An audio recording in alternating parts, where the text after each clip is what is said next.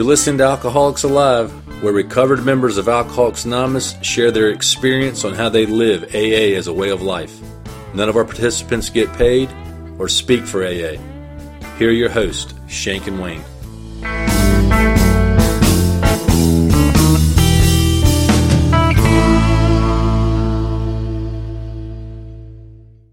Shank, I'm starting to wonder what's happening to Alcoholics Anonymous.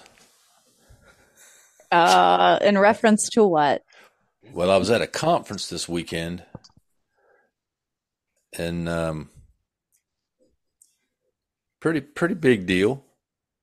And the chairman of the conference, or the, the the yeah, I guess he's the chairman.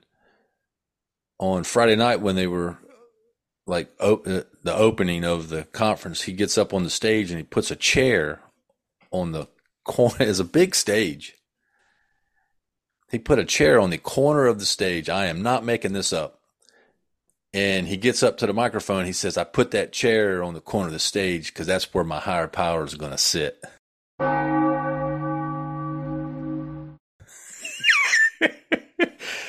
Perfect. And I'm like, what in the world is this guy doing? And then he talked about there were six other chairs up on the stage that were behind these tables where people were going to sit. And he said those chairs are for the babies that uh, were going to be born into the, this disease.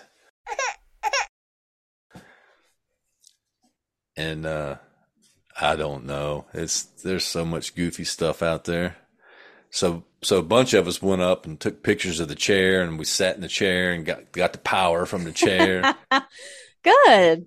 Yeah. So that's great uh, news. You should have just sat in the chair the entire time well, we thought about it, but we wanted to make room, leave room for God in the chair. Nice. oh man. Well, welcome. We've got a great guest today. His name is Block A. I think it's actually Blake, but we're calling him Block A. Uh, Block A, how are you? I'm well. Thanks for having me. Yeah. Tell us a little bit about yourself first and foremost, I think you were probably the most creative when you spelt Balake. I've seen a number of variations of that, and um, uh, I like the one that you got outlined here on our agenda. Now, you have to that, thank uh, Shank for that. I, that wasn't me. So it's baffling, baffling in itself that you didn't take credit for that. So we're off to a good start. um, yeah, thanks. I uh, I was kind of hoping, as as just mentioned, um, to hear a little bit of introduction music, sing some some BB King along with it, and uh, just kind of it's it's a different when you're on the other side of it. So I guess I'll have to wait until uh, this goes uh, goes live. Yes. Um, but uh, yeah, a little bit about me. So my name is Blake. Uh, I am an alcoholic. My sobriety date's July seventeenth, two thousand seventeen. Um, I usually follow that up by just uh, stating um, that I'm not the same person that I was prior to that date. Like I have been transformed by a program of vigorous action, and uh, and my life has transformed in every every way. Um, it really has. Um, I do have a home group, uh, primary purpose group in Southern Pines, North Carolina. If you're ever in the area, we'd love to have you. Mondays and Thursday evenings at seven o'clock. Um, not going to go into uh, our formats. You'd have to find out for yourself. You just come check us out. Um, I've got a sponsor that knows he's my sponsor. Um, we actually met this morning and uh, try to stay current with him. So uh, a little bit about me. Um, and, and, I think the question that, that, Jerry asked is how I got to AA. Uh, I'm a guy that started drinking um, 11 years old, drank for, uh, started off for approval from older siblings and her friends, and uh, lived in a household that was kind of chaotic and didn't really have a lot of discipline, and uh, just um, you know a lot of a lot of tension within the household.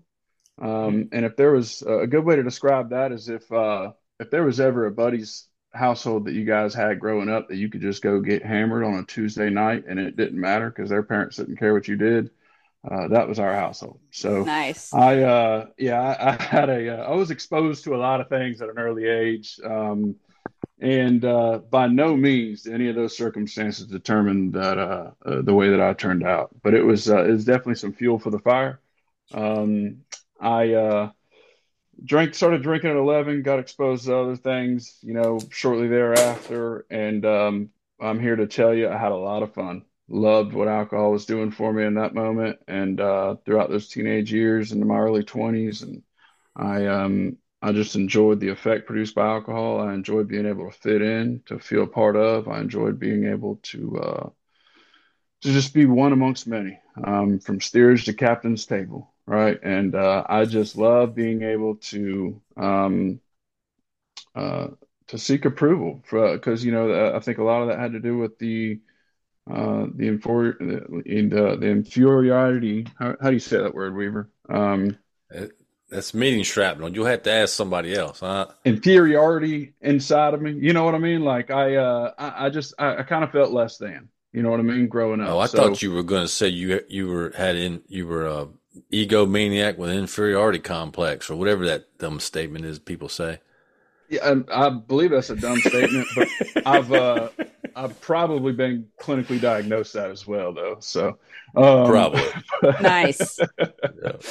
Um, but yeah, I uh, you know, I'm a guy that um, that when I start drinking, I uh, I take full advantage. I loved um, uh, the the lifestyle that went with it. I love being able to um, you know, skip school, run with the boys. Uh, grew up on the coast. We'd skip school, go drink on the beach, go surfing, um, and uh, just have no responsibilities, no real responsibilities. Um, I, uh, I, I remember walking across the, the stage. They let me graduate high school somehow or another, and I told this story the other day to some guys outside of the meeting.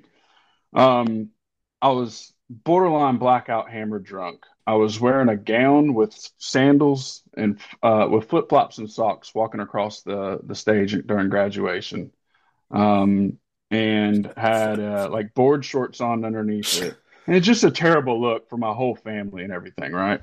And um, my grandmother, she's she's currently 99. She's still pretty sharp, um, and uh, still lives on her own and everything. I went to go visit her over this this past summer, and um, you know, here I am, this is 20 years ago, and I'm thinking they've all, you know, nobody, nobody remembered that.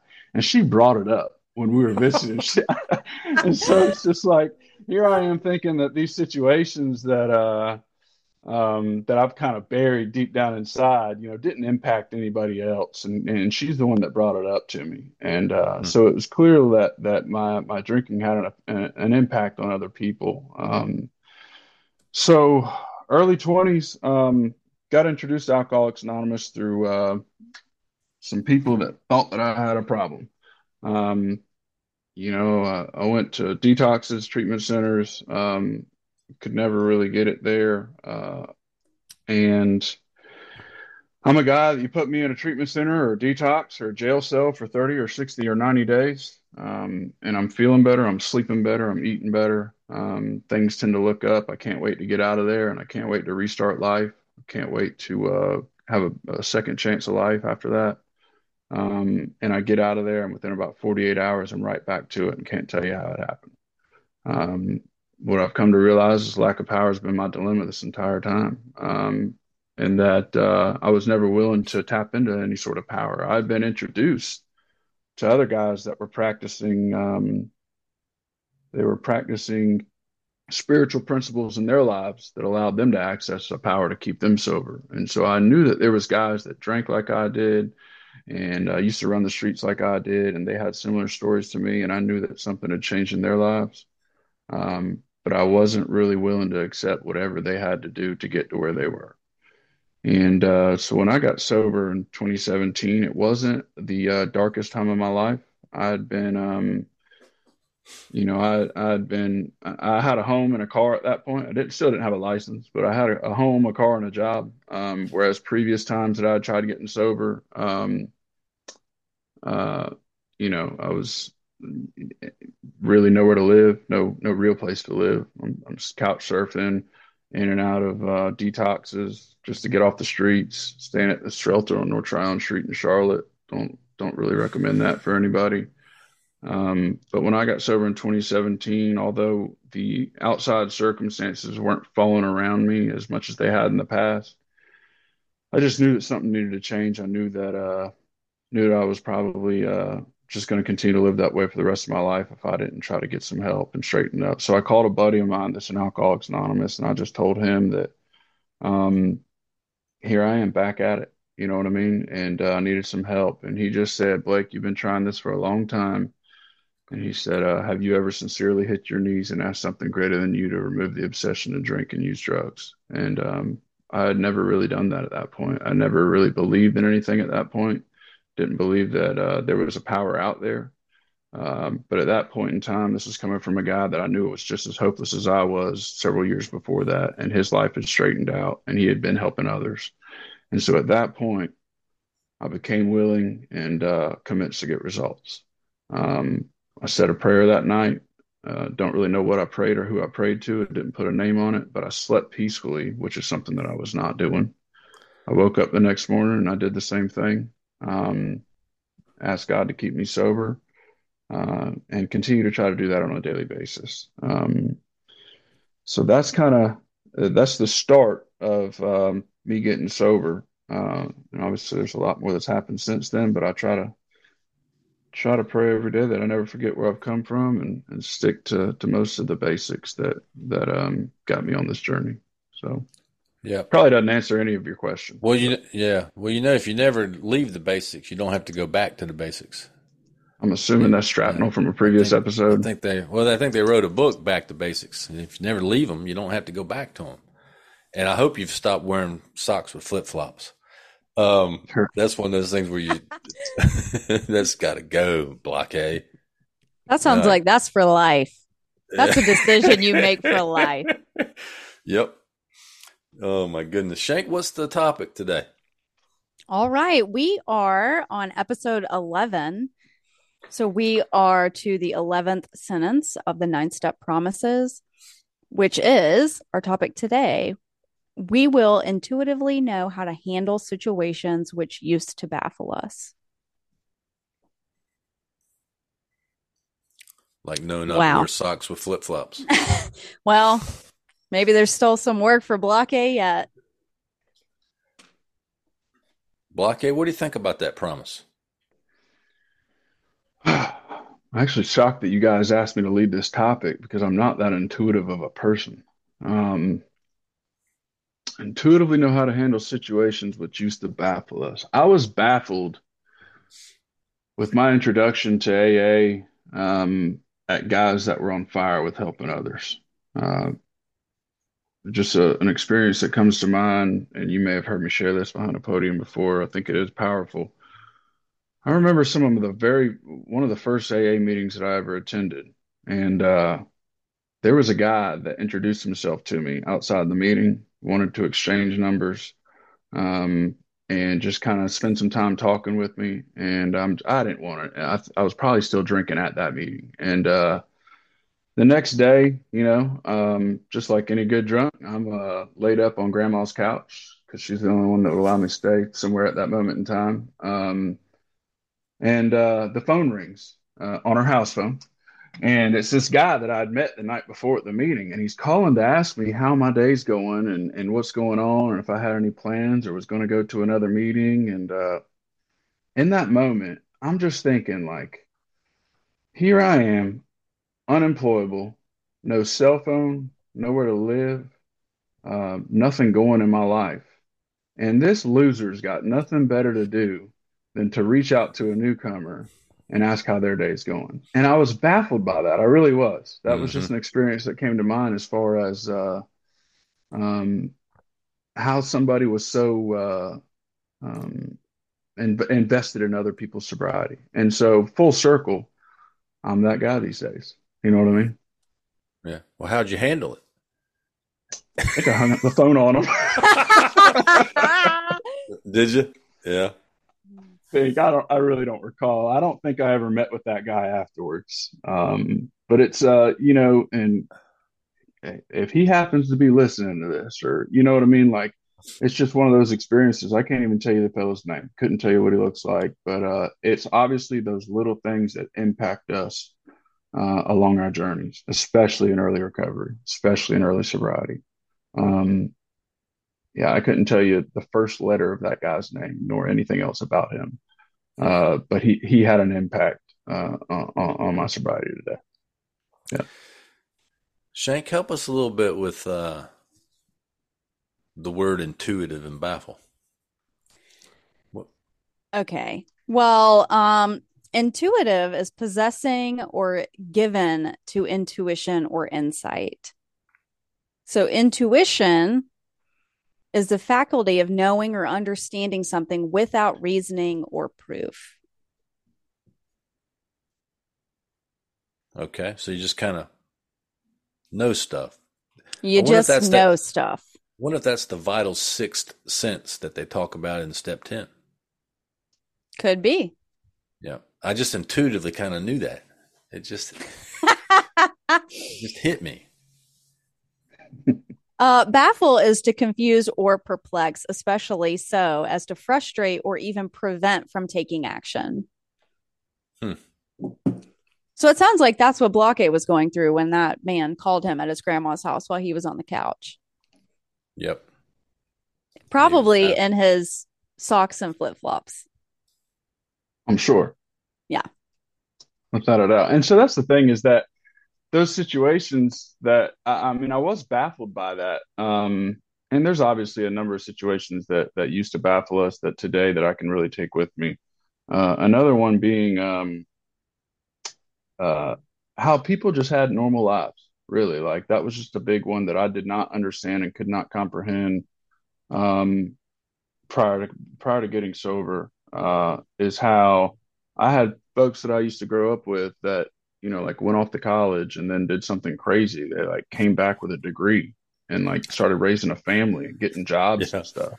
and I just I, like it was so foreign to me, you know. Um, uh, by no means did I take that path later in life, but it was just in that moment in time. Um, I can understand uh, uh, a little bit behind uh, the action that was taken to be able to get to where people are today. That's for sure. Yeah, I was certainly baffled. I mean, when I was drinking, I was baffled as to why my life was going so bad, why it appeared that everybody was out to get me, why it appeared that you know I had been given a bad hand and everybody else had been given a good hand at life. Mm-hmm. Looking back on it, I mean, some of that stuff wasn't true. It was true that my life was not hidden hidden anywhere, but I didn't realize at the time that it was because of my drinking and my, my selfishness and self centeredness that, that was causing that. Um, some of that went away when I when I got sober and started to make different decisions and started getting some different results. Um, and I think that I think the the intuition I I don't know this this promise is always I always just kind of looked at it as I, I start making better decisions. Um, but my my world was so limited when I was drinking. I mean, I've I've listened to four steps where people have like four, five, six, seven hundred resentments at people. Hell, I didn't know forty people when I got sober. I mean, I I, I mean, I, I, I didn't even know four hundred people. I'd be lucky if I knew forty. So anyway, my my world was so small. It wasn't like I had a whole lot of you know life experience at at at, at a lot of things. So while I was drinking, I think like I made decisions. Like I knew not to drink and drive, but I chose to do it anyway. Like I was not baffled at the outcome of that. Uh, right. I wasn't happy about it. I was very fearful. You know, you name it the only thing I can really kind of think of from when I was newly sober that really baffled me. Now, this is after I was sober. I don't believe I was to the step is one of the women that brought the meeting into the prison where I was was very pregnant and my sponsor at the time was very pregnant and they still came into this maximum security prison and I remember just like telling both of them, like, isn't there someone else who can like come in here? Like, why are you risking your health and your baby's health? Like, I just don't understand why they're making you do this. And um, I mean, both of them were just like, okay, keep coming back, or you know, whatever. Like, get to the 12th step. You'll do this one day. Like, you will help people. You'll go to any sorted spot to help alcoholics who are suffering. So, um, that's the only one that I can really think of. But as far as when I was drinking, uh, I don't know, maybe something will come to me, but my life was pretty limited as well. And I was 24 when I arrived here. So I hadn't really racked up that much life experience. Yeah. Honestly, you know, I just Yeah, wasn't out there know. doing too much. I, kind of isolated and drank mostly. Yeah, I mean, isolated, drank, cried, chain smoked cigarettes, and called people and hung up. Yes, exactly. that pretty much Yeah. sums it up. you ever call a- people like two, two or three in the morning? Yeah, of course. Yeah. and then deleted my entire call history in a blackout. Sure. The next day, Yeah. like, well, I guess I just I don't know what happened, so I don't have to feel bad about it. They won't remember it, I'm sure. Oh no. Block A, is there any uh, particular men amends that you made that has helped you that you want to tell us about? Yeah, I can share a little bit about the men's process. I will say that based on the question that was uh, provided, um, it's tough to answer if any particular amend allows me to understand this part of the ninth step promises anymore. Um, so there was a guy, I was, uh, you know, going through an inventory, and and I'm sure whichever way a sponsor has you guys doing it, it's exactly the way it needs to be done, hopefully. Um, but I was told to, uh, you know, try to stay away from um, financial amends to like drug dealers and stuff like that. Um, but there was a guy, I, I did some pretty shady stuff when I was out there. And uh, uh, I was probably a year sober. I was at home visiting a, a buddy of mine, and, and he was in the program, and we were headed to a meeting. And um, I think it was maybe just a noon meeting or something. And he said, my buddy told me, he said, I'm to go pick this new guy up. And I'm thinking, uh, great, all about it. Like, let's go get a newcomer and take him to the 12 o'clock meeting. And sure enough, we go pick this guy up that I had robbed a couple years ago. And, um, Great. and so, and, and I say robbed loosely. I'm not, I'm no, you know, uh, uh, Western cowboy, but like just one of those guys in my drug escapades, you know, and, and when I needed to get what I needed, like if you've got some money floating around, I'm going to take it from you. And um, here's this guy living in a recovery home or a halfway house, wherever he was, and we're taking him to a meeting. And we rode to that meeting, and uh, we left that meeting, and it was on my mind, and I'd be more than willing to bet it was on his too, because that'd have Yeah. been the last interaction that we had had with one another. So when we took him back to his halfway house, I got out of the car and I pulled him to the side and just let him know that uh, there's a way of life that's available to him that if he continues to practice the spiritual principles that are that are outlined, that he could um that he can get uh everything back in his life that he had lost and he could um he can continue to live one day at a time without having to drink and and I think I, I don't recall the and I think it's irrelevant. I don't recall the monetary value of what it was that I took from him, but I think I gave him a few bucks and I just told him that uh, I'm sorry for our last interaction, and that I, that I hope this uh, is a good example of of what Alcoholics Anonymous is supposed to be. And uh, I'll tell you, he's still sober today. He's probably been sober five years uh, at least. So um, that's just it's just one of many amends that I like to think about, um, especially from early sobriety.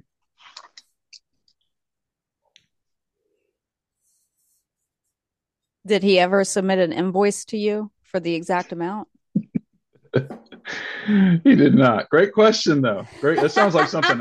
uh, that sounds like something I would have done. I, I'm gonna I'm gonna Right. itemize it, and uh, I'm gonna get everything out of it that I believe that was deserved. Right? Mhm. Well, it sounds like you intuitively knew how, knew how to handle the situation because if it had been the old thinking, you probably would have ignored it or lied about it or not said anything about it. Yeah. Absolutely. So, Absolutely. What about you, Jay Wayne? what about me, Shank? That Are there any amends that you made that helped you with this Well, all of- promise? all of them have helped me. I'll tell you. So uh, this is. I have to go real quick with this one because I hadn't thought about this in years until Block A was sharing his experience. I was at a one of my sister's high school graduations, and I was Oh, sober. I was I was sober. I was um it would have it would have had to been probably a year or two sober. And I'm walking. I went to the bathroom. I'm walking back to the stage, and I see this guy coming, walking towards me, and it was a it was a high school teacher that I I uh, used some racial slurs against him in class. I stabbed another student with a pencil in his class and hurt her pretty bad. And uh, and I I I uh, I did some vandalism to his to his car at a basketball game one night at the school. That we got caught for it. Um, and I had forgotten all about it. I mean, I didn't, I didn't, I mean, I just, I mean, I didn't even, I, it never even crossed my mind when I was going through the steps. But when I saw him, it was like all of it came back. Every bit of it came back. And I'm like, man, what do I, what am I going to do? I got scared and nervous. And he came up and I'm like, we, we said, Hey, how you doing? And, you know, hadn't seen you in a while. Yeah. And, um, I was like, it just came to me. I'm like, well, I just need to do it. And I basically told him, you know, stuff I'd done and explained it and, you know, told him that I was, uh, you know, regretted doing it, was willing to do whatever I needed to do to make it right. And you know what he said? He looked at me and he said, he says, he says, well, Jerry, he says, I think your parents paid for the, the tires that you cut. Maybe you ought oh, to, maybe, no. maybe, maybe you ought to, maybe you ought to get, pay them back. And the other thing is, he says, we just expect students like you to act like that. It wasn't a big deal to me. Hmm. Wow. That's almost worse than him telling you something you could do. It was. Talk to your parents, was. and we expected it from you. Yeah, and I was like, man. But so anyway, I don't know. I mean, that helped me to. I don't know what it helped me to do, but uh, it was a it was an interesting conversation. It, it ended up being fine. I mean, he was he was laughing and he was glad to know that I was doing well. That's right. Um, but but uh, yeah, I mean, the, the it just came to me to just to do to do it, and and I did it. So so that's- let me ask you this: Was he on your original inventory? no, uh, So that's the no, thing, not at right? all. I I for, I mean, I had forgotten all about it. Yeah. didn't even think about it Same until I the saw him. That's right. Same with the experience I just shared. That's Yeah. right. And that's and it's about us to take action on that. And you know, in those moments, I, I think uh, a relationship with the creator is going to be a little more beneficial than picking up the phone and calling a sponsor and how you navigate that amends. Right. Well, that's right. Yeah, I agree. I agree. Shank, you want to move on to Battle of the Books? Let's hit it. Insert cool sound effects here. Let's get ready to rumble! All right. So uh, we are on step 11, round 11, Battle of the Books. The big book is Good block, eh? really crushing it. So we'll see if step 11 is where the 12 by 12 can gain some traction. I don't know. They're going to potentially have to stop selling it. Okay, so our reading from the Big Book of Alcoholics Anonymous is from page 86. And it says, On awakening, let us think about the 24 hours ahead. We consider our plans for the day. Before we begin, we ask God to direct our thinking, especially asking that it be divorced from self pity, dishonest, or self seeking motives. Under these conditions, we can employ our mental faculties with assurance, for after all, God gave us brains to use. Our thought life will be placed on a much higher plane when our thinking is cleared of wrong motives. And then the 12 by 12 is from page 102. And it says, In the morning, we think of the hours to come. Perhaps we think of our day's work and the chance, chances it may afford us to be useful and helpful, or of some special problem that it may bring. Possibly today, we'll see a continuation of a serious and as yet unresolved problem left over from yesterday. Our immediate temptation will be to ask for specific solutions to specific problems and for the ability to help other people as we have already thought they should be helped. In that case, we are asking God to do it our way. Therefore, we ought to consider each request carefully to see what its real merit is. I did it my way. Is that the radio? Wow. Oh, I didn't know. That was beautiful. Well, Block Blockade said he wanted some sound effects, so I gave him one. What do you think, Blake? so, um, if you're asking me to debate it, I think that's uh, um, we can go ahead and vote. But, anyways, um, I think they're both uh, applicable. Um, I will say that it shows within the 12 and 12 that the um, the purpose of this passage, I suppose, is to really determine like what our uh, our thought processes are, are whether they're on self or uh, on others, and that leads into our prayer lives as well. And, and I definitely can attest to the fact that, um, as it's mentioned within the eleventh step, uh, that I come to rely upon the fact that when I pray for other people, that my prayers become answered rather than it, like uh, we can easily see why our selfish answer, our selfish prayers never become answered. Um, and the 12 and 12, truthfully, I don't have a lot of experience reading the 12 and 12, going through it. Um, this passage kind of puts forth what the uh, the context is uh, on the topic that we're discussing, but I mean, at the end of the day, I think it's I think it's pretty clear cut within the big book. Jay Wayne? Well, so if I'm reading the 12 by 12 reading correctly, it's basically telling us to not ask for specific solutions to specific problems That is what it sounds like, yes. because that's that's uh, we're asking God to do it our way if we do that. I'm gonna have to ponder that for a little bit, Shank. Doesn't it say in the big book that we do ask Well, it, it, for it implies that. Yeah. Yeah.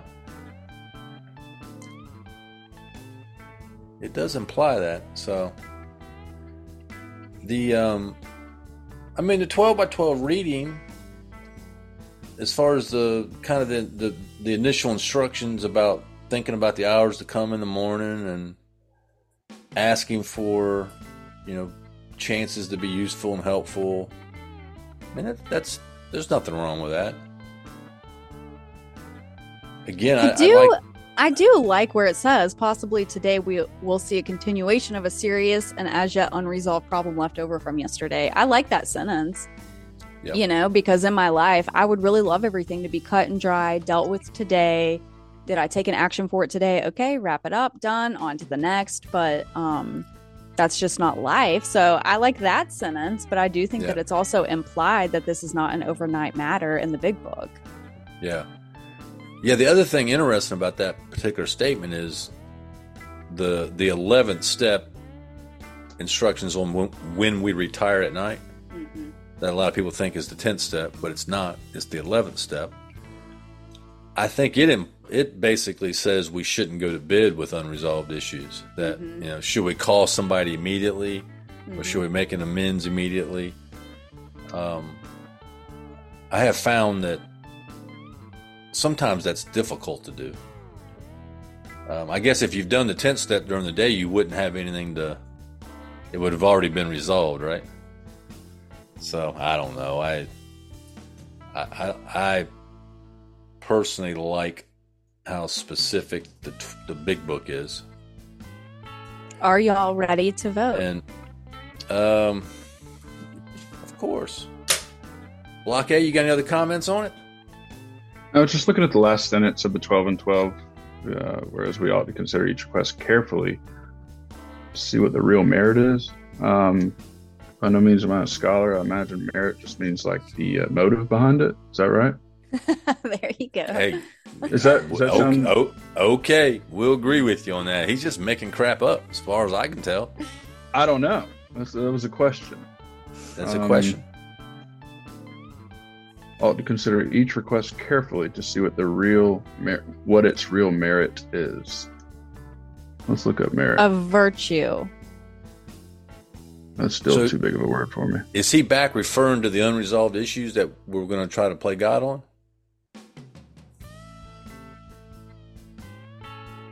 I'm Unresolved repeat that. problem left over from yesterday. Is that what is he still talking about that? this is Virtue, achievement, a person's qualities, actions, etc., regarding as indicating what the person deserves to receive. So a motive? Mhm.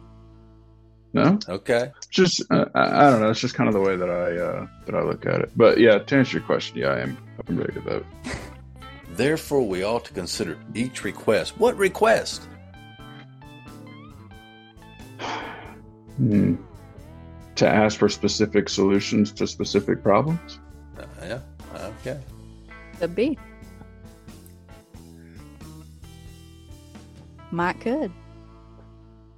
Blahke, which reading you going with? This is why I Um, mean, twelve and twelve has already confused the three of us here, just in a matter of minutes. Clearly, I need to read it. Um. Yeah, I, I'm Or gonna go not. the- You've been the- pretty the book of. I'm gonna go with the book of Alcoholics Anonymous on this one. Okay. It's- tough choice. Wayne, well. You've well, you've done pretty well up to this point without reading it, right? Uh, I suppose so. People have a hard time just turning the book down. It's okay if you don't want it. I'm going big book, Shane. All the all way. right. The big book wins round 11.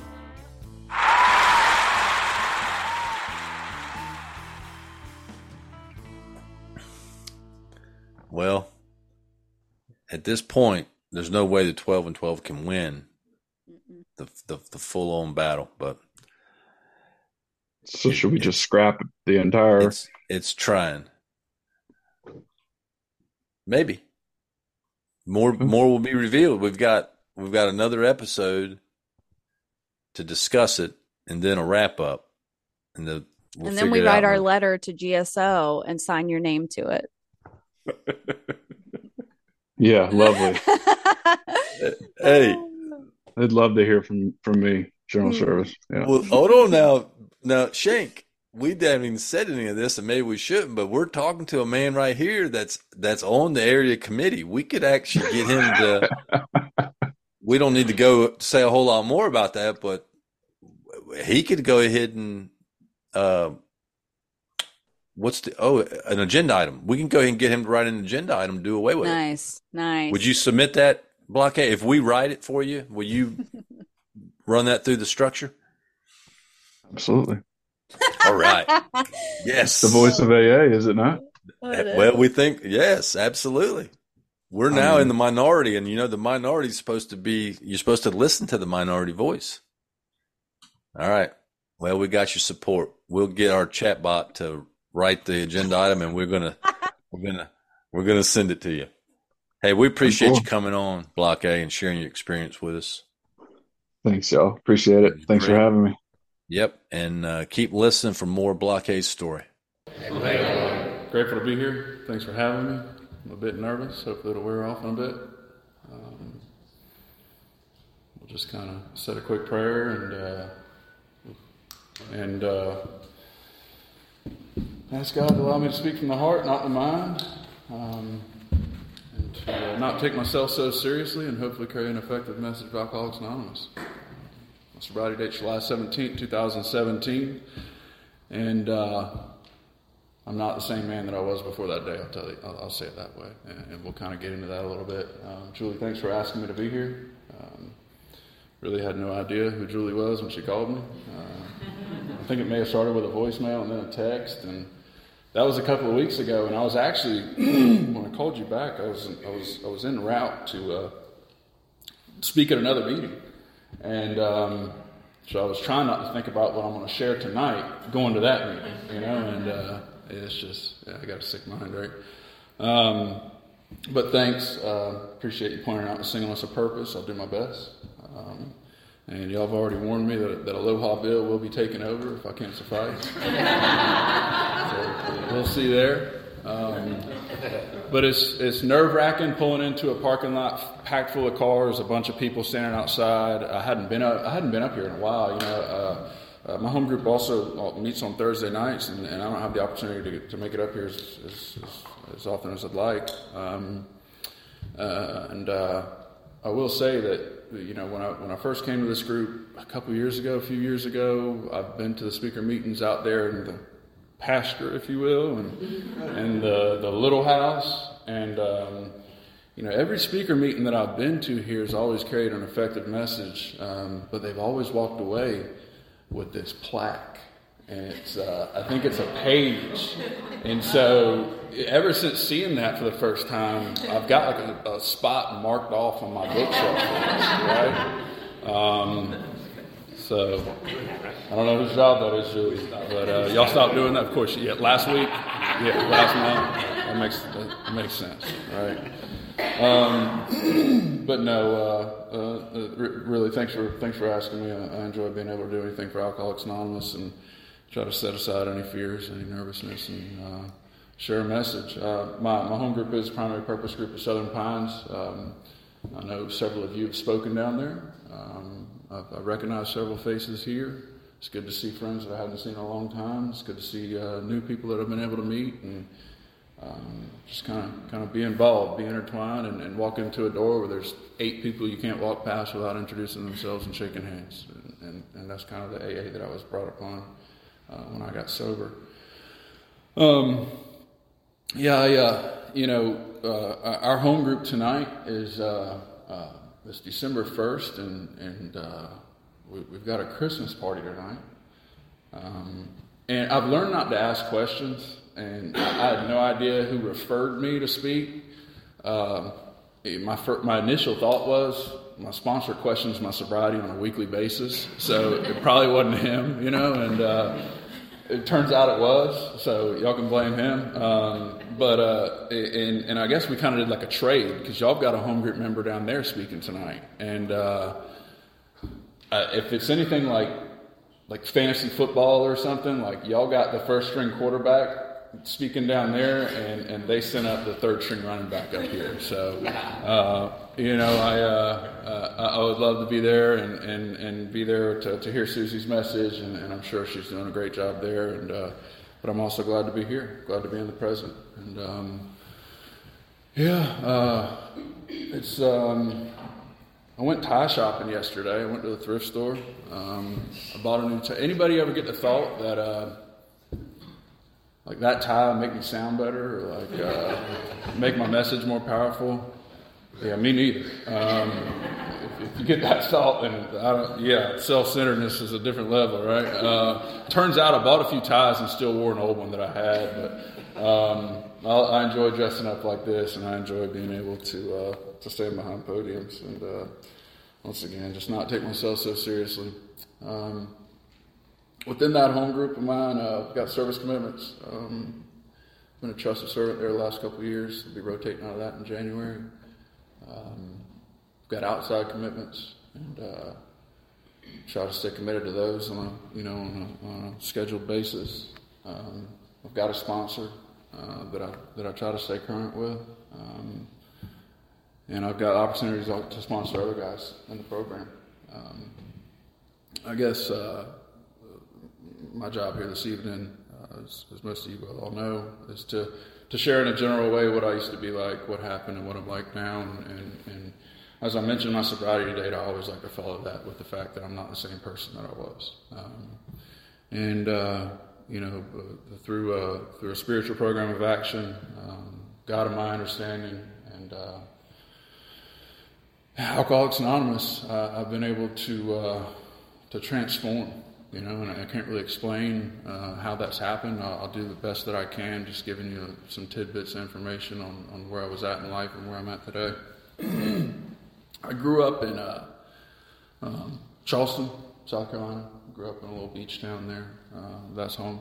Uh, in fact, uh, the beach that I'm from, uh, my grandmother, this, my grandmother's 98 years old, and she still lives in the same house out there that she's been in for over 70 years. And, and uh, I've got a bad habit of telling telling fibs, so I don't know if this is accurate or not, but I'd be willing to bet she's lived on that beach longer than anybody out there. Um, and uh, you know, it, that was my dad's family, and um, and there were six of them, and, and pretty close knit family. All six of them at one point in time lived on the beach. I had all my aunts and uncles and grandma within you know ten blocks of each other, and uh, that's kind of how childhood was. Uh, loved every bit of it. Um, got an older sister, um, and not a lot of complaints. Uh, not a lot of uh, um, major happenings in early childhood, um, and uh, you know just pretty pretty routine family.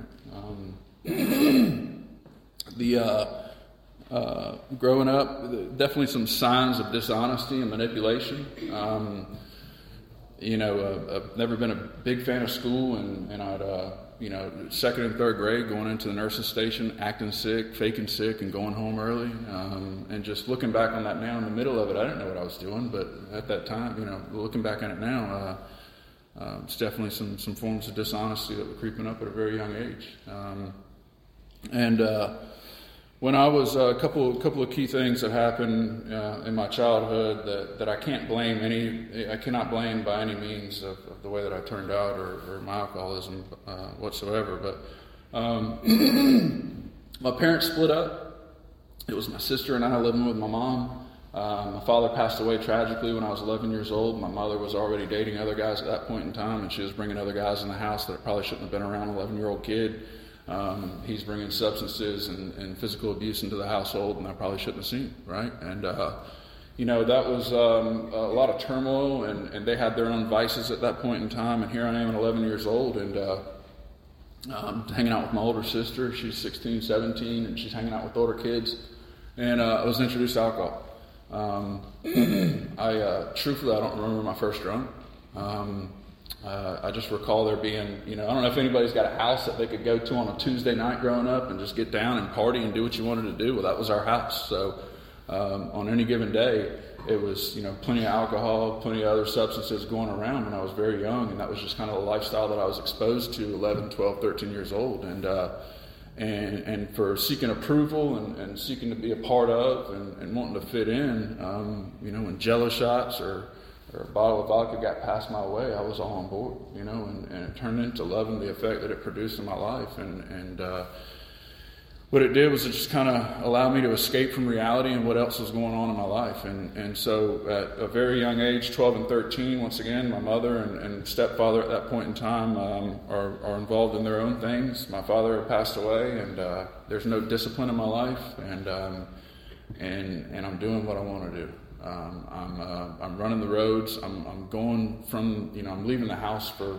weeks at a time with nobody looking for me. Um, you know, I'm staying on friends' couches, families' couches, whatever. People are taking me in, and uh, you know, I'd eventually find my way back to mom's house. Or and, and, it was just, it wasn't a big deal. It was just a lifestyle that I was exposed to at a very young age. And uh, I look back and just uh, realize that it's not very, uh, uh, not a very amicable situation to live in and, and, and, grow up in, but it was just part of my experience. And um, and, and through that process, uh, once again, uh, any opportunity that I could, by no means was I a daily drinker, but any opportunity that I could at that point in time, um, if there was booze around or if there was any liquor going around, um, you know, I was involved. I, I, wanted something to do with it. I loved the lifestyle that went along with it. I loved the partying. I loved skipping school. You know, I mean, at that age, uh, just significant events that happen in people's lives. Um, uh, I mean, uh, I'd be willing to bet just about everybody in here could probably recall where they were on 9 11, right? I was 11 years old and I was at the surf shop, skipped school that day. You know what I mean? Like, and that's just, that's just how I lived, right? There was, uh, there was no structure in my life whatsoever. And, um, and, you know, story is, is I took, I don't recall this, rightfully so. The story is I took 12 shots of Everclear for my 12th birthday, and, uh, and and I don't know if that's the reason I'm an alcoholic or not, but it's just the way that I drank, right? Like it was older kids just kind of egging me on, you know, and they were like, uh, "See if he'll do it," and you, you bet you, yeah, you, you, I'm gonna I'm gonna step up to the plate and deliver, right? And uh, that was just um, just the extent of my introduction to alcohol and and the partying lifestyle and. Uh, the lifestyle that I continue to take on with me through the years. Um, you know, uh, through my teenage years in high school, uh, I, I, don't know how I graduated high school. Um, uh, I did somehow or another. Uh, you know, I, I missed a, an extended period of time um, throughout high school, and, and they almost wouldn't let me walk across the stage, but I think they were just trying to get rid of me at that point in time. And so they let me uh, they let me walk, and um, I uh, you know it was I was just a beach bum, really. You know, uh, I, I love skipping school, surfing, hanging out on the beach, and, and going to day parties, turning into night parties, turning into early morning parties, and just I just loved it. Um, you know, I was, I was unemployable at that point in time, and but yet I was trying to fit in with the class of uh, people of the, the impeccable uh, the impeccable tan upon the wealth of the well-to-do, right? And uh, is that what it says? Some people read the book in here, I guess, right? Um, and that's just what I wanted to be like. I wanted to be I wanted to fit in with uh, um, the uh, the achievers in life, but I didn't want to do the work to get there, um, and wanted to uh, you know, wanted more out of life, but didn't necessarily want to do the work that it took to uh, to get more. And um, you know, I through those teenage years, I probably learned a lot. My um, my mother finally started getting her you know things back together, and um, gradually became part of my life again. And, and for uh, you know an actual stable parenthood, I suppose you could put it. And uh, uh, but by that point in time, I, I really could say, uh, I feel comfortable saying that I'd probably grown up as much as I was, you know, uh, I, grown into a, a, young adult lifestyle, you know, 17, 18 years old, and, and I was kind of set in my ways at that point in time, and I'm working dead end jobs and not really wanting to, to fulfill myself and, and, and do anything more. Um, and uh, I, um, uh, excuse me. Yeah, dry mouth. Cotton mouth. I had cotton mouth in a while. Some of y'all know that term.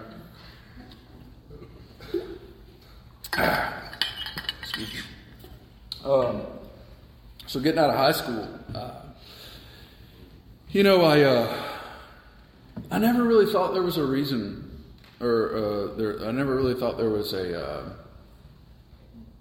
problem with the way I was drinking. Um, it was just what, what myself and a lot of the friends that I was hanging out with did. Um, there was never any real consequences at that point in time throughout my, my teenage years. And, uh, you know, there'd be, you know, I'd be 14, 15 years old and I'd be passed out on the lawn of the pier.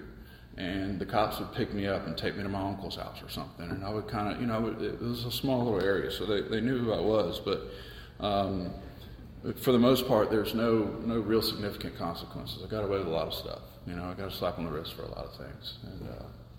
And, uh, you know, 18, 19 years old, uh, some of the friends that I was associating with and hanging out with, and, and they're leaving and they're going to college, and uh, you know, good for them, I guess. Uh, I didn't really think much of it. Um, I continued to live the way I was living. I'd work in a kitchen or, or park cars or whatever, and, and I'd make a paycheck and not show up again, and uh, go to the next job, make another paycheck, and maybe a couple paychecks, and not show up again. Um, and uh, you know that, that that 18, 19 years turned into 21, 22 years old, and and it's crazy. It's going to sound really weird, but um, those same friends that I used to hang out with, they were like coming home from college with like degrees and like buying houses and getting married and stuff. And I just could have sworn I skipped that day of school. You know what I mean? Like, I just did not understand. I, it just baffled me how they were able to have things under control. And, uh, it was just never part of my pedigree or something. And I wanted, I wanted to have what they had, but, but once again, I just didn't have that, that, that concept of life at that point. And, um, you know, maybe I'll grow out of it. Maybe I'll, I'll get my things together. Maybe I won't continue to drink the way that I was drinking at that point in time. And, uh, maybe things will get better. Well, um, gradually things got worse, and uh, what it turned into was, you know, um, a number of other substances that are in my life, and what that did was just subs- just ramped up the way that I was, uh, the consequences that I began to suffer, right? And um, I would, uh,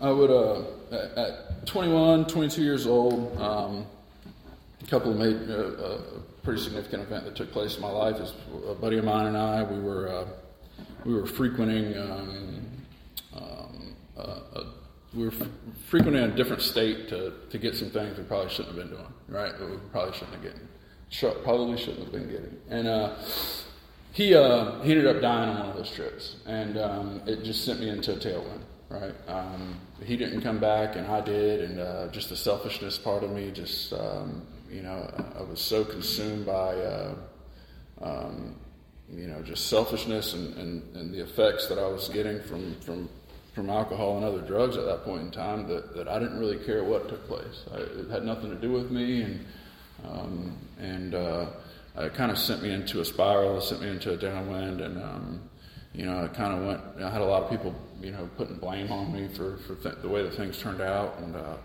you know, I just kind of sent myself into a, a, deep depression, I guess you could say. Really, just look back and know that it's just untreated alcoholism and, and the way that I was living. I had no solution to my problem at that point in time. And um, I, uh, I, lived like that for a couple of years, uh, or not, not a couple of years, probably probably a year, um, and just really wouldn't leave the house. Uh, I was just I was kind of scared of people and, and uh, scared of what they'd think of me, and just just eating up with self-centered fear. And um, and finally started getting kind of acclimated back into to society and going to parties and, and hanging out with some some other people. And uh, I ended up uh, going to this one party this one night, and, uh, and, and once again, it's all I lived for at that point in time. Just a bunch of keg parties, um, and uh, just the lifestyle that went with it. And I went to this one party at this one girl's house. And I ended up uh, I ended up staying at this girl's house that night, and uh, I woke up the next morning and started cooking breakfast and didn't leave there for about three years. And um, it, it, it, I quickly found out that she was going to allow me to get away with whatever I wanted to. And uh, that consisted of, uh, you know, her uh, financial resources and, and, amongst other things. And I was going to milk it to the very end. You know, I was just a manipulator, a taker. And uh, I um, had nothing going for me, you know, and uh, did, no job, um, no vehicle uh, no license, um, probably driving her car. Um, and uh, and I was just willing to kind of ride out whatever whatever opportunity would present itself. I was I was game, right? And um, and so after a short period of time there, you know, she'd get tired of the way that I was living and, and not really doing anything. She's trying to work and, and do better for her life, and uh, she'd tell me, "said Blake, you need to get some help." And uh, I say, "Well, I really don't want to be homeless, so." Um, yeah, let's do this, whatever this looks like. And, uh, and they, send me to a, like a, a, treatment center or something, and, and I'm there for, uh, you know, uh, a couple of months, um, whatever it was. And, and that was more or less my first introduction to Alcoholics Anonymous, is just sitting into a treatment center and then bringing outside meetings in there. And, and uh, it's a 12 step program. And, and um, I wasn't really doing anything. Um, it was really just an opportunity for me to kind of lay low for a little bit and, you know, kind of get back on track. And uh, I, I, left there. You know, I made the phone call after 30 or 45 days and, and just let them know that I'm cured and I'm ready to come back home. And um, and and uh, so I left there, and I think I ended up getting up with the boys that night, and um, we got a bottle of tequila on the way home. Um, you know, uh, smoking crack and shooting dope is what got me in there. You know what I mean? And like, so that's what I needed was an opportunity to, to, to get back on the liquor cycle and um, just kind of get back on that train. And uh, so I started drinking again, and uh, and and sure enough, um, just the, the same lifestyle that continued to present itself from previous years. It uh, it turned into me just uh, just lying, cheating, stealing uh, within a very short amount of time. Uh, there was nothing that um, that could really stop me at that point in time, and, and that turned into uh, you know more um, uh, more jail visits, um, uh, mental health institutions, uh, treatment centers, you name it, right? Uh, and I um, slowly turned into uh, just somebody that you know that, that, nobody really wanted to be around. At the end of the day, um, I ended up going to uh, I think maybe I was in county jail for a few weeks,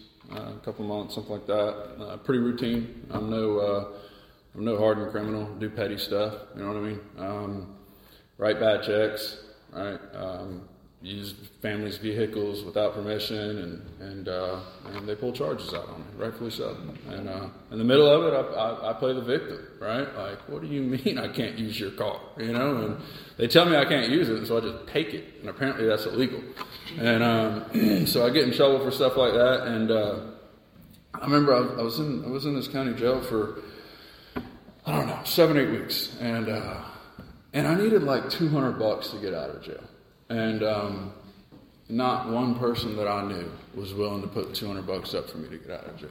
You know what I mean? And they made me sit there. And of course, in the, in, in the middle of that, I'm, I'm the victim. But what do you mean nobody's willing to put 200 bucks up for me to get out of jail? And I sat in there until a court date. And um, it's just, uh, my mentality at that point in time was, was just poor me, you know, um, just a self pity. Um, and and I will say, while I was in that jail, uh, you know, nobody came to see me. I had except one person. Um, uh, I had a guy that came to see me, and uh, he's a guy that I grew up with, one of my best friends today. Um, and he used to smoke like I did, and drink like I did, and shoot like I did, and uh, he had tapped into some sort of solution to his problem. And he didn't come to see me as an old running buddy. He didn't come to see me to put money on my books. He didn't come to see me to bail me out of jail.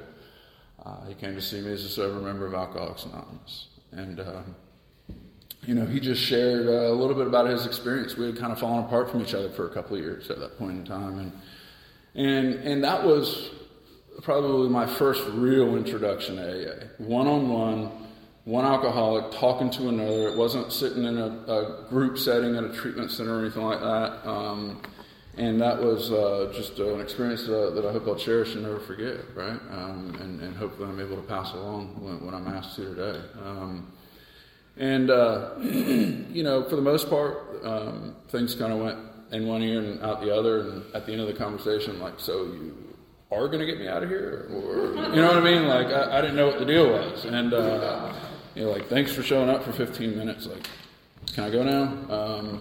And sure, you know, he, he, he, he let me sit in there. But, uh, you know, I, uh, I ended up uh, getting, you know, um, sentenced to uh, South Carolina Department of Mental Health for the alcoholically insane at that point in time. And, and the judge didn't know what to do with me, family didn't know what to do with me. My mom showed up to the courtroom, and, and I didn't have a lot of experience in courtrooms, but I knew when I sat on one side and people sat on the other side of the aisle, that means they weren't with me. And um, and you know, the judge asked her if she had anything she wanted to say, and she said, "I don't care what you do with them, send them as far away from here as possible."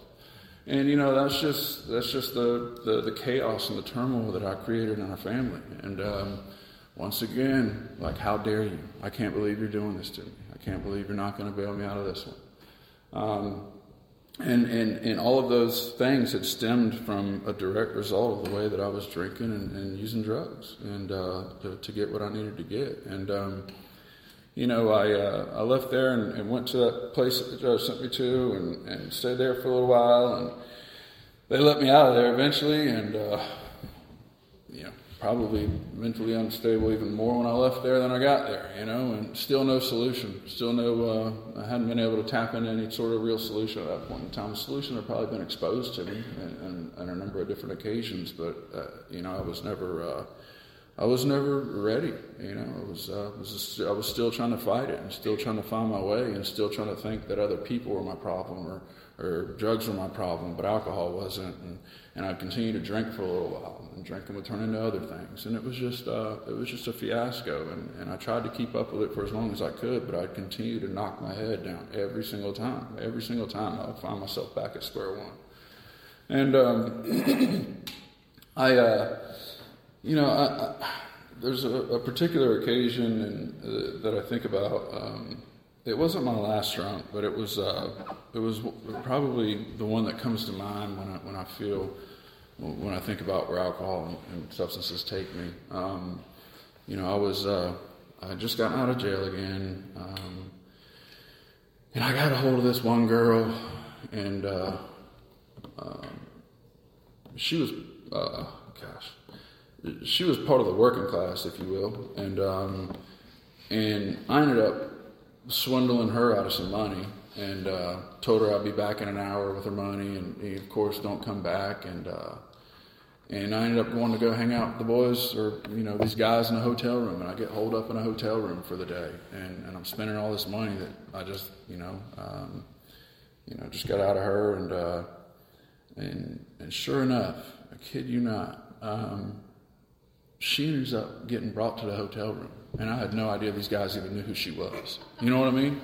And she walks in, and she's been you know trying to blow my phone up all day, and uh, and wondering where her money is, and, and I practically robbed the girl and run off with it, run off with her money, and and, uh, and she shows up, and so these guys aren't too happy with me, and it's like three or four o'clock in the morning, and um, they kicked me out of the hotel room. I didn't have any shoes, I didn't have a shirt, didn't have anything. I was on Savannah Highway in Charleston or West Ashley, and uh, um, you know here I am, three or four o'clock in the morning. Uh, I think they had taken my phone. I didn't have a phone, didn't have anything, and I'm walking down the road, and uh, just nowhere to go, uh, just helpless, hopeless. Um, you know, once again, I had not, uh, I, I, nobody wanted anything to do with me. And, and that's just kind of where my mind takes me to every time I, um, th- that's probably one of the worst experiences that I've had to deal with, just the loneliness and the despair that come with that.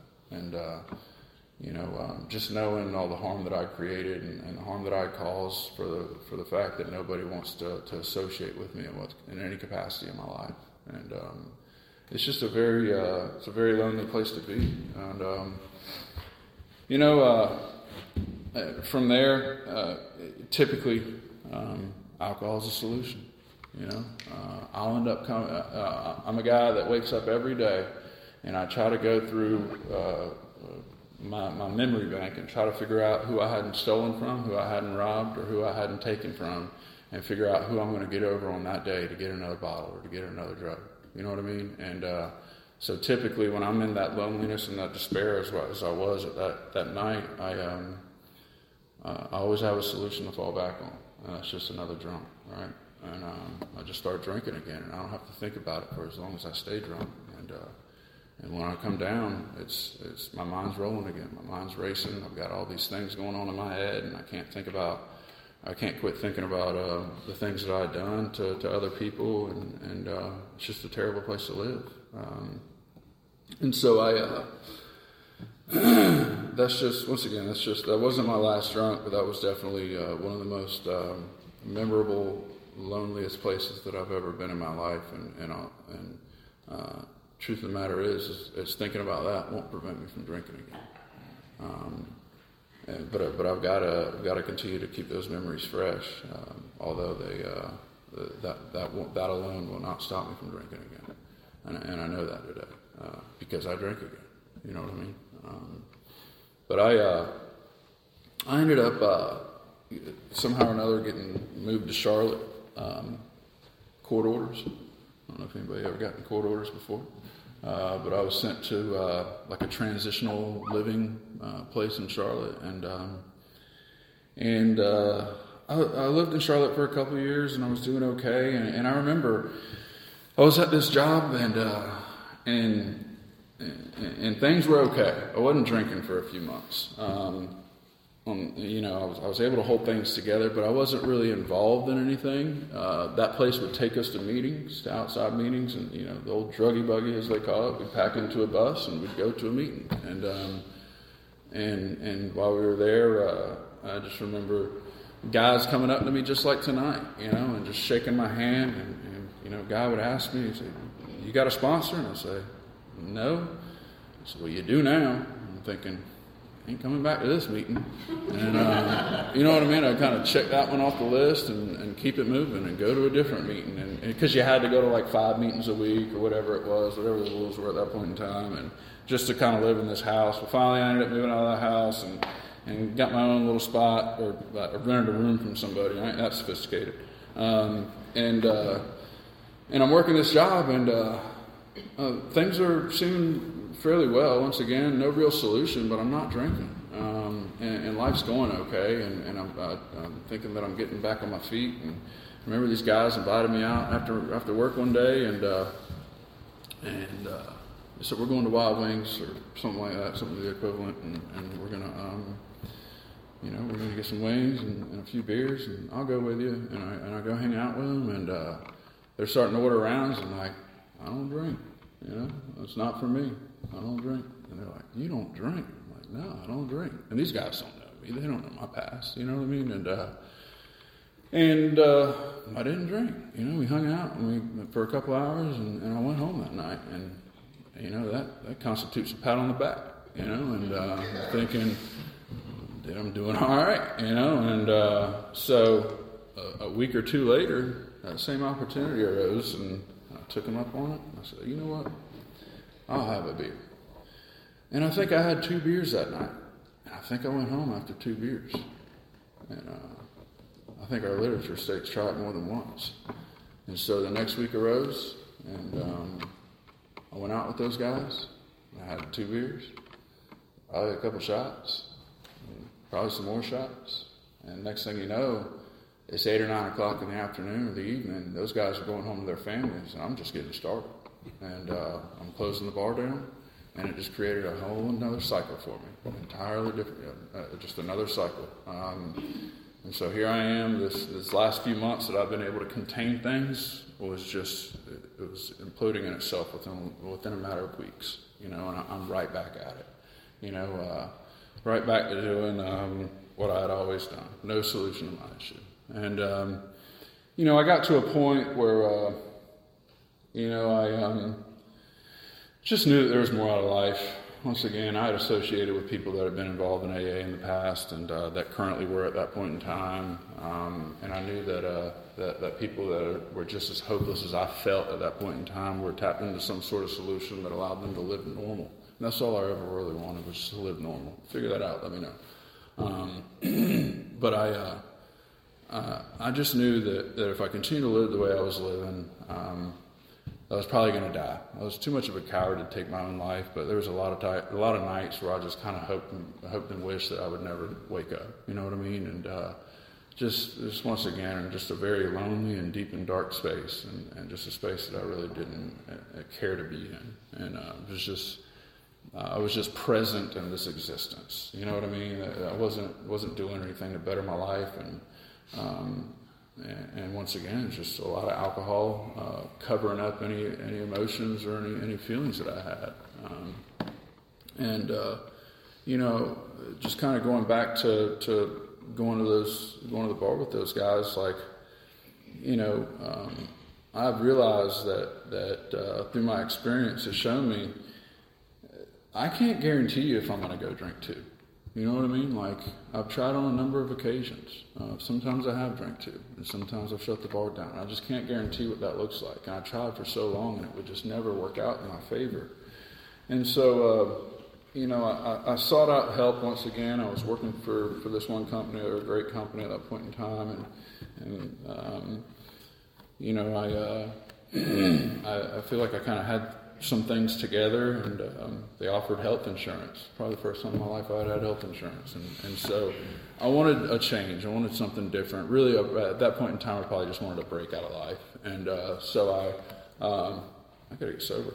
Um, I ended up uh, um, going to another detox and, and staying there, and uh, and I leave that detox and I'm two or three days out of detox, my mind's racing again, and, and I'm ready to, to, to shut it down. And I know that alcohol is the only thing that's going to shut my shut my brain down. And, I ended up calling that buddy of mine that came and saw me in jail a few years earlier, and I just I just told him I said I think I was calling him for a ride, and he wasn't coming to get me. And uh, I just told him I said, man, like something's got to change. And he said, Blake, you've been trying to do this for quite some time. He said, have you ever sincerely hit your knees and asked something greater than yourself to remove the obsession to drink alcohol?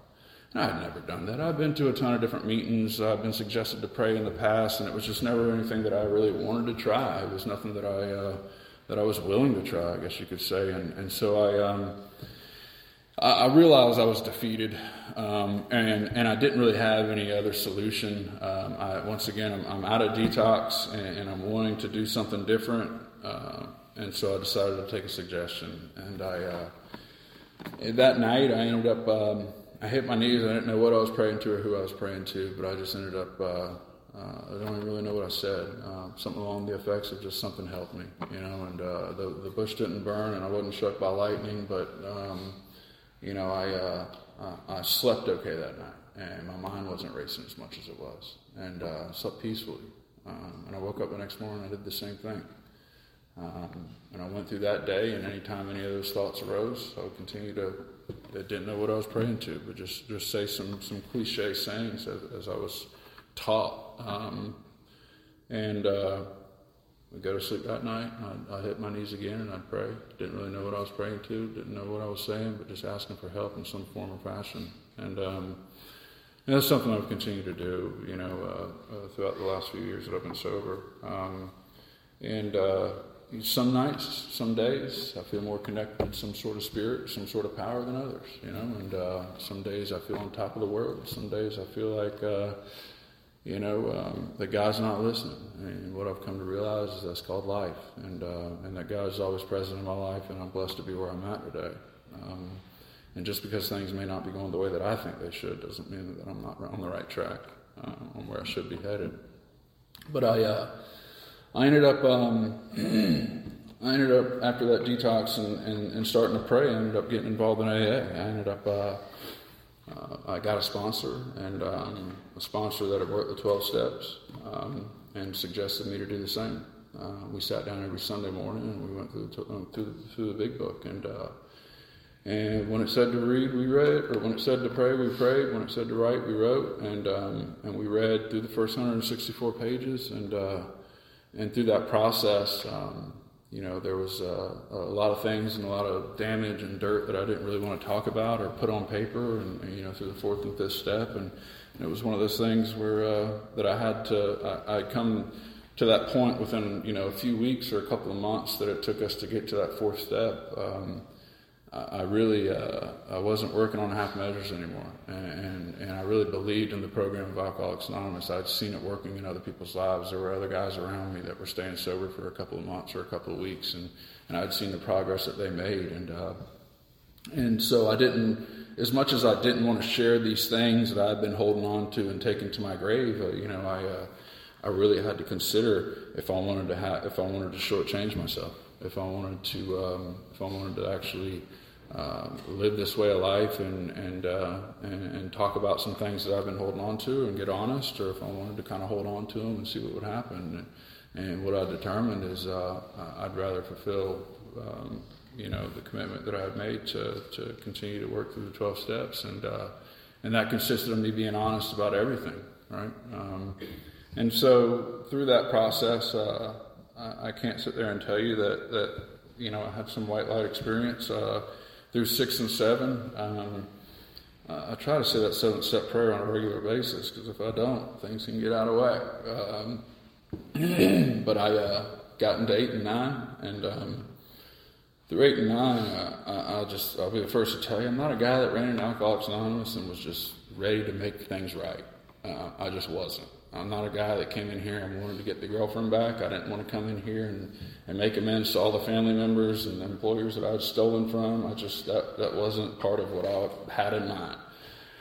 Uh, what I've learned, it doesn't really matter what I've got in mind, right? And um, but uh, I, I, see some people come into AA like that, and they wanna they wanna correct the wrongs of the past, and that just wasn't me. And uh, I just had a lot of guilt a lot of shame, and and uh, what I've been able to experience is when I'm able to stay connected to some sort of power and, and, and a sponsor and, and, and, go through those amends processes, that, that there's a lot of growth on the other side of that. I remember uh, I was sober probably a year, and uh, I flew out west to see my sister, and, and, her and I, probably hadn't seen her since then, and uh, we hadn't seen each other for years prior to then. And um, it was a rocky relationship, and uh, I went out there for one reason, one reason only, to make our make our relationship right. And um, and uh, you know, just being out there, we spent four or five days and, and traveled a little bit of the West Coast, and um, you know, of course, on the the very last night I was there, I'm like, well, I got to do it, you know, and make us amends, and I take her out to dinner, and I told her why I was there and, and what I had to tell her, and and and uh, you know, just explained to her that uh, that I hadn't been the best brother and that I had, uh, you know, taken money from her in the past and um, you know stolen other you know items from her and uh, you know wanted to make those things right and I wanted to correct the wrongs of the past and uh, and you know it was very emotional and, and she wanted nothing but to, to forgive me and and, uh, and we walked out of there and, and I'm thinking like well, it wasn't that bad you know what I mean? And, uh, and at, at, that time she's like you know I'm so glad you're here don't worry about it yada yada. And um, about an hour later we're leaving dinner and uh, she's like so how much money did you steal from me? you know, like, all right, you know, this is where the rubber meets the road, and um, this is where I got to get honest and, and uh, make those things right. And uh, so that's what I was taught to do, and, and, that's what I did. And I've got some other really cool amends experiences that I've been able to make over the years. Because uh, once again, where I live now and where I was living when I got sober is not where I was drinking. It's not where a lot of the harm that I that I caused took place, and, and so I'm having to travel. And mind you, for the first year and a half I was sober, I didn't have a license, didn't have a vehicle. Um, I was working a, you know, a, a very dead end job at that point in time, but, but I loved every bit of it. I was going to meetings, I was helping other guys.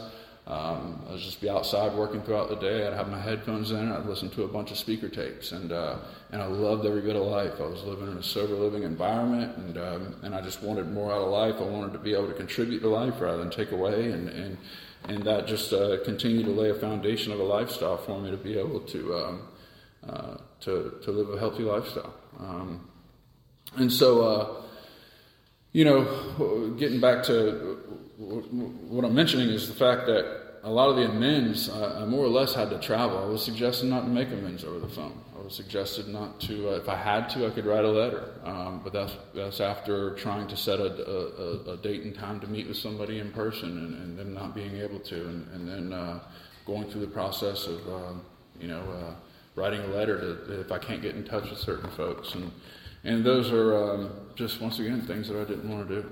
Things that I, uh, you know, I, I thought would um, that I could get away with without doing. And uh, you know, uh, uh I'll stand here and tell you today, my amends aren't aren't finished. You know, I've still got certain amends that I haven't completed, um, and uh, I'm not proud to say that. Um, you know, the opportunities uh, haven't necessarily. Uh, I, probably could do better work at, at, at making certain things right. Um, I've done quite a bit, um, and, and, for the most part, I've got nothing but well, for the yeah, there's I've had some bad men's experiences too, and, and, luckily I've had a sponsor to kind of bounce those things off of. Um, but you know, through uh, through through that process and through being able to um, grow through through those experiences, um, some somewhere along the way, um, I became less less interested in myself, you know, and. Uh, I had had some sort of psychic change um, to allow me to recover from alcoholism. And uh, I've had uh, um, just a lot of really cool experiences uh, since being sober, and, and, a lot of really cool experiences being able to work with other guys. Um, and that's just probably the biggest blessing is is through living that way of life through 10 and 11 is uh, working with others, right? It's through being able to um, to admit that I don't know everything and uh, and and try to uh, stay out of the way.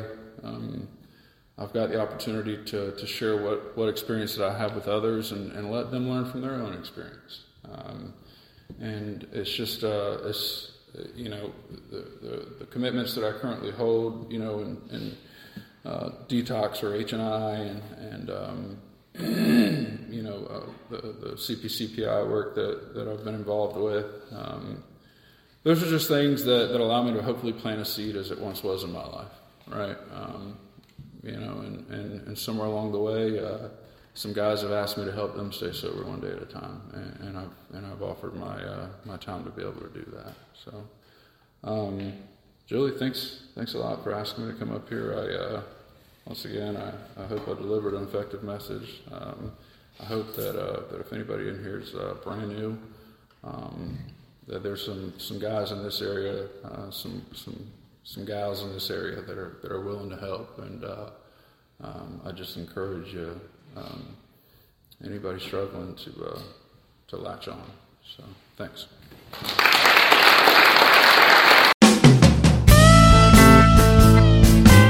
Thanks for listening. If you have a comment, suggestion, or just need help, you can email Shank and Wayne at freedom at alcoholicsalive.com. Remember, we're recovered members of Alcoholics Anonymous, but we do not speak for Alcoholics Anonymous, nor do we get paid. Join us next week for another great episode.